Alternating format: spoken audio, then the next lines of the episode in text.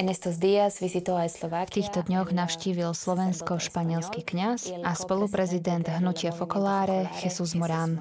Stretol sa aj s viacerými biskupmi, formátormi a osemdesiatimi seminaristami z celého Slovenska v Nitre. Dnes je v našom programe. Vitajte. Gracias. Keď sa povie Hnutie Fokoláre, čo si môže človek pod tým predstaviť?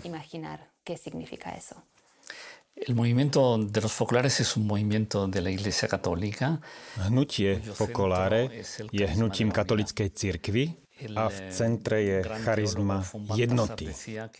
Veľký teológ Baltasar hovoril o tom, že obraz cirkvi je pohľad na evanjelium a charizma jednoty znamená, že celé evanjelium sa vníma z pohľadu Ježiša, že všetko je jedno. Čiže centrum toho všetkého, čo robí hnutie v oblasti viery, v oblasti spoločnosti, sociálnych otázok sa týka jednoty. Jednoty evanjeliovej, ktorá pochádza z evanjelia a je to jednota, ktorá je formou života spoločenstva. A preto spiritualita jednoty je spiritualita spoločenstva. A preto kladieme dôraz na vzájomnú lásku, na stretnutia s našimi bratmi a sestrami, ako prekonávať rozdiely a presadzujeme bratstvo, univerzálne bratstvo a podobne. Ale centrum je práve tento pohľad, táto Ježišova modlitba. Preto je dôležité, aby sme žili medzi ľuďmi na tejto zemi podobne, ako je život v nebi, a to je spoločenstvo lásky.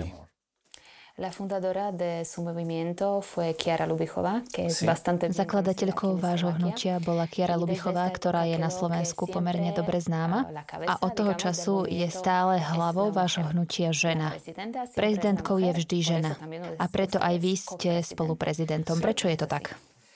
Yo creo que tiene que ver con el nombre oficial de la iglesia, porque nosotros somos el movimiento de los focolares.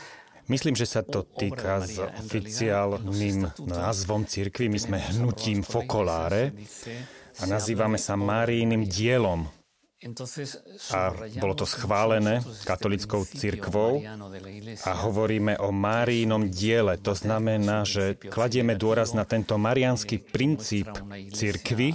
Je to materský princíp, ktorý poukazuje na prijímajúcu cirkev a tento mariánsky princíp vyjadruje lepším spôsobom ženu, pohľad ženy, a toto je tá dôležitá myšlienka. V každom prípade je to cirkev, ktorá je mariánskou cirkvou a Mária predstavuje formu cirkvi. Jasne sa to uviedlo v druhom vatikánskom koncile, že Mária je matkou cirkvi, a my chceme byť odrazom tejto skutočnosti. To, že máme prezidentku ženu, okrem toho, že je to znak doby, chce zároveň zdôrazniť tento mariánsky princíp. A dnes je veľmi potrebný. Vidíme, čo zdôrazňuje pápež František. Hovorí o cirkvi, ktorá sa má priblížiť ľuďom, ktorá má prijímať ľudí. Cirkev, ktorá nemá byť klerikálna, maskulínna, a to je spojené i s tým, že máme prezidentku. Na Slovensko ste prišli nielen preto, aby ste sa stretli s členmi hnutia Fokoláre, ale aj preto, aby ste sa stretli s kňazmi, biskupmi, seminaristami, a toto stretnutie sa uskutočnilo v Nitre. Akú emóciu, aký dojem vo vás toto stretnutie zanechalo? Musím povedať, že stretol som sa s biskupom v Nitre i ďalšími, ktorí sa zúčastnili stretnutia so seminaristami z piatich diecéz a cítil som sa veľmi prijatý v prvom rade. A potom v tej sále som videl ľudí, ktorí skutočne nasledujú Ježiša. Videl som v nich čistotu, čistotu v týchto seminaristoch, zároveň serióznosť. A po tom stretnutí, ktoré sme mali, si chceli prehlbiť myšlienky, ktoré, o ktorých som hovoril, a mali sme spoločné kolokvium a v ich otázkach som videl, cítil som istú potrebu a naliehavosť, že chcú byť kňazmi v dnešnej dobe, že chcú vnímať znaky doby a najmä žiť evanjelium v prvom rade. Hlavnou témou stretnutia bola generatívna pastorácia. Môžete nám vysvetliť, o čo ide? Generatívna pastorácia je koncept, ktorý sa ukazuje ako veľmi aktuálny, najmä v súčasnej dobe. Na západe v súčasnosti zažívame, môžeme to nazvať dekadenciu alebo istý úpadok cirkvi, pokiaľ ide o počty ľudí. V minulosti boli kostoly plné, ľudia pristupovali k sviatostiam, či už ide o krsty alebo prvé sväté príjmanie, a počet ľudí praktizujúcich vieru dramaticky klesá. To je to, čo zažívame v súčasnosti, a zdá sa, že metódy, ktoré sme používali s úspechom počas mnohých rokov alebo storočí, v súčasnej dobe nefungujú, a preto je dôležité rozmýšľať nad novými spôsobmi pastorácia. pastorácie. Generatívna pastorácia nie je v podstate novým spôsobom pastorácie, ale ide k pôvodu, ku koreňom, k Ježišovi. Ako evanjelizoval Ježiš? Položme si túto otázku. Bolo to prostredníctvom osobných stretnutí, veľmi hlbokých stretnutí. Keď sa pozrieme na evanjelia, vidíme, že vždy, keď sa Ježiš s niekým stretne, stane sa niečo dôležité s tým človekom. Vidíme to u Nikodéma, u Zacheja, Samaritánky a podobne. Za každým niečo nastane. V týchto stretnutiach sa niečo udeje a Ježiš niečo vzbudzuje v tom druhom. Takže musíme z tej pastorácie, ktorú sme mali, tej kvantitatívnej pastorácie, od nej upustiť, kde išlo o počty ľudí, ktorí boli pokrstení, ktorí sa zobrali, koľko svätých príjmaní sa vo farnosti uskutočnilo. A musíme sa posunúť z tohto druhu pastorácie smerom ku kvalite. Nie kvantita, ale kvalita. Musíme sa pozrieť, čo sa deje. A kresťanský život v našich farnostiach musí byť v prvom rade plodný. A toto je prístup generatívnej pastorácie. A preto kladieme dôraz na stretnutie, stretnutie s druhým. Nečakať na to, kým človek príde k sviatostiam, ale priblížiť sa k tomu druhému. A práve preto táto generatívna pastorácia mení myšlienku pastiera, pretože v princípe samozrejme sú potrební generatívni apoštoli, ale v prvom rade to, čo potrebujeme, je mať generatívne spoločenstvo. Spoločenstvo, ktoré bude prijímať druhých. Musí sa udiať to, čo sa udialo pri Ježišovi.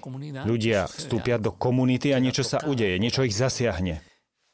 Takže toto je taký krátky opis toho, o čom sme rozprávali so seminaristami. Je možné, že mladí ľudia dnes hľadajú život a to, čo potrebujú, je, aby sme im priniesli tento život, život s Kristom? Jednoznačne. Vždy som uvažoval nad tým tak, že Ježiš nikdy nepristupoval k druhým s doktrínou. Vyhľadával osobné stretnutia. A až potom prišlo učenie. Samozrejme, že Ježiš aj učí, ale veľa času venoval týmto osobným stretnutiam. A myslím si, že dnešní mladí ľudia, áno, hľadajú život. A na báze života a stretnutia s ním, na tejto báze musí byť postavená doktrína. Pokiaľ nie, tak budú mať kresťanstvo, ktoré bude len nejakým učením a morálkou, ale to, čo je dôležité pre nás, to najdôležitejšie pre nás je práve stretnutie s Kristom. Títo mladí, s ktorými ste sa v Nitre stretli, sú budúci pastieri cirkvi. Ako môžu byť pastiermi, ktorých potrebuje naša doba a zároveň neupadnú do klerikalizmu, o ktorom tak často hovorí svätý otec František?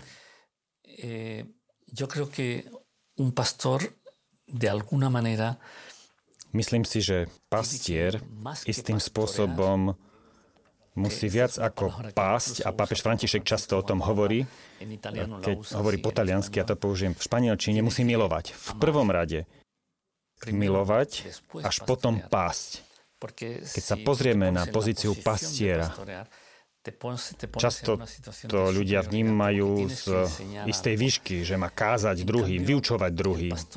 Ale keď sa pozrieme na život, ak to otočíme a bude ich v prvom rade milovať, tak vtedy sa stane skutočným pastierom. Vtedy získa autoritu voči druhým a to je základná otázka. A to, čo som povedal aj predtým, neusilovať sa o výsledky až tak, ale skôr sa sústrediť na plodnosť, na plodnosť práce.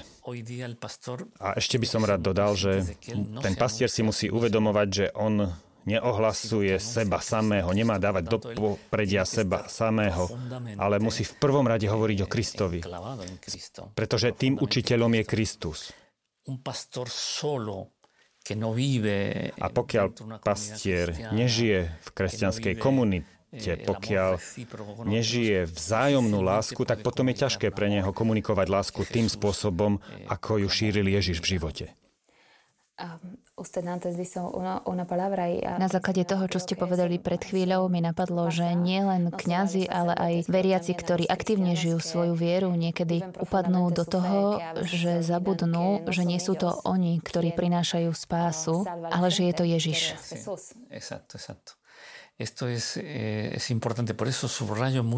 Presne tak.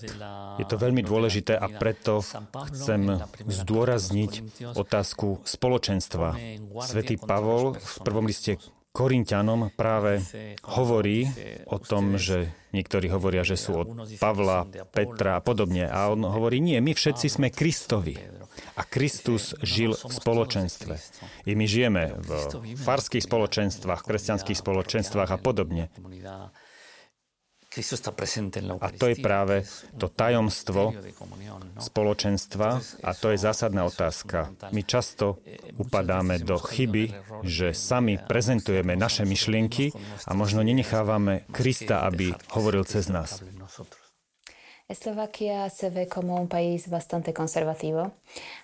Slovensko je známe ako pomerne konzervatívna krajina. Momentálne žijeme v čase synody, ktorá sa koná vo Vatikáne, v Ríme.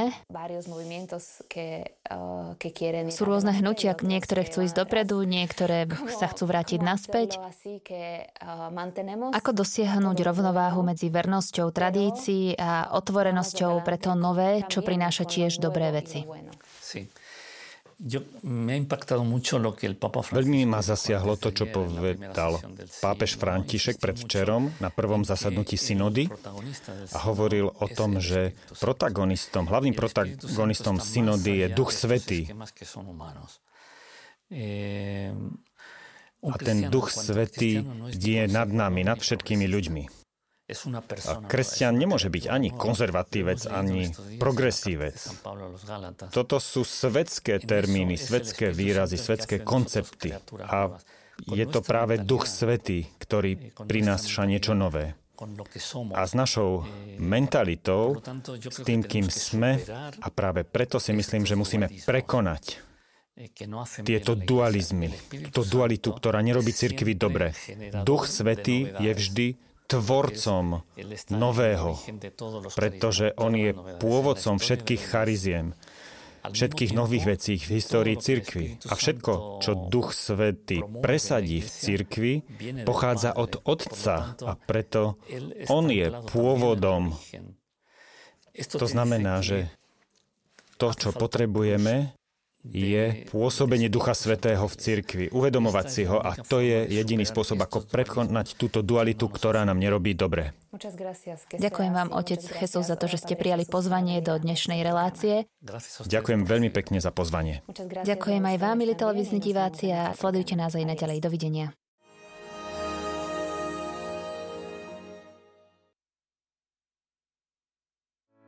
Vypočujte si aj ďalšie zaujímavé podcasty. té vé Lux nájdete na deviatich samostatných kanáloch, kde na vás čakajú relácie s pápežom Františkom, kázne, modlitby, prednášky, biblické podcasty, rozhovory, inšpiratívne epizódy na pár minút, svedectvá či podcasty určené pre deti.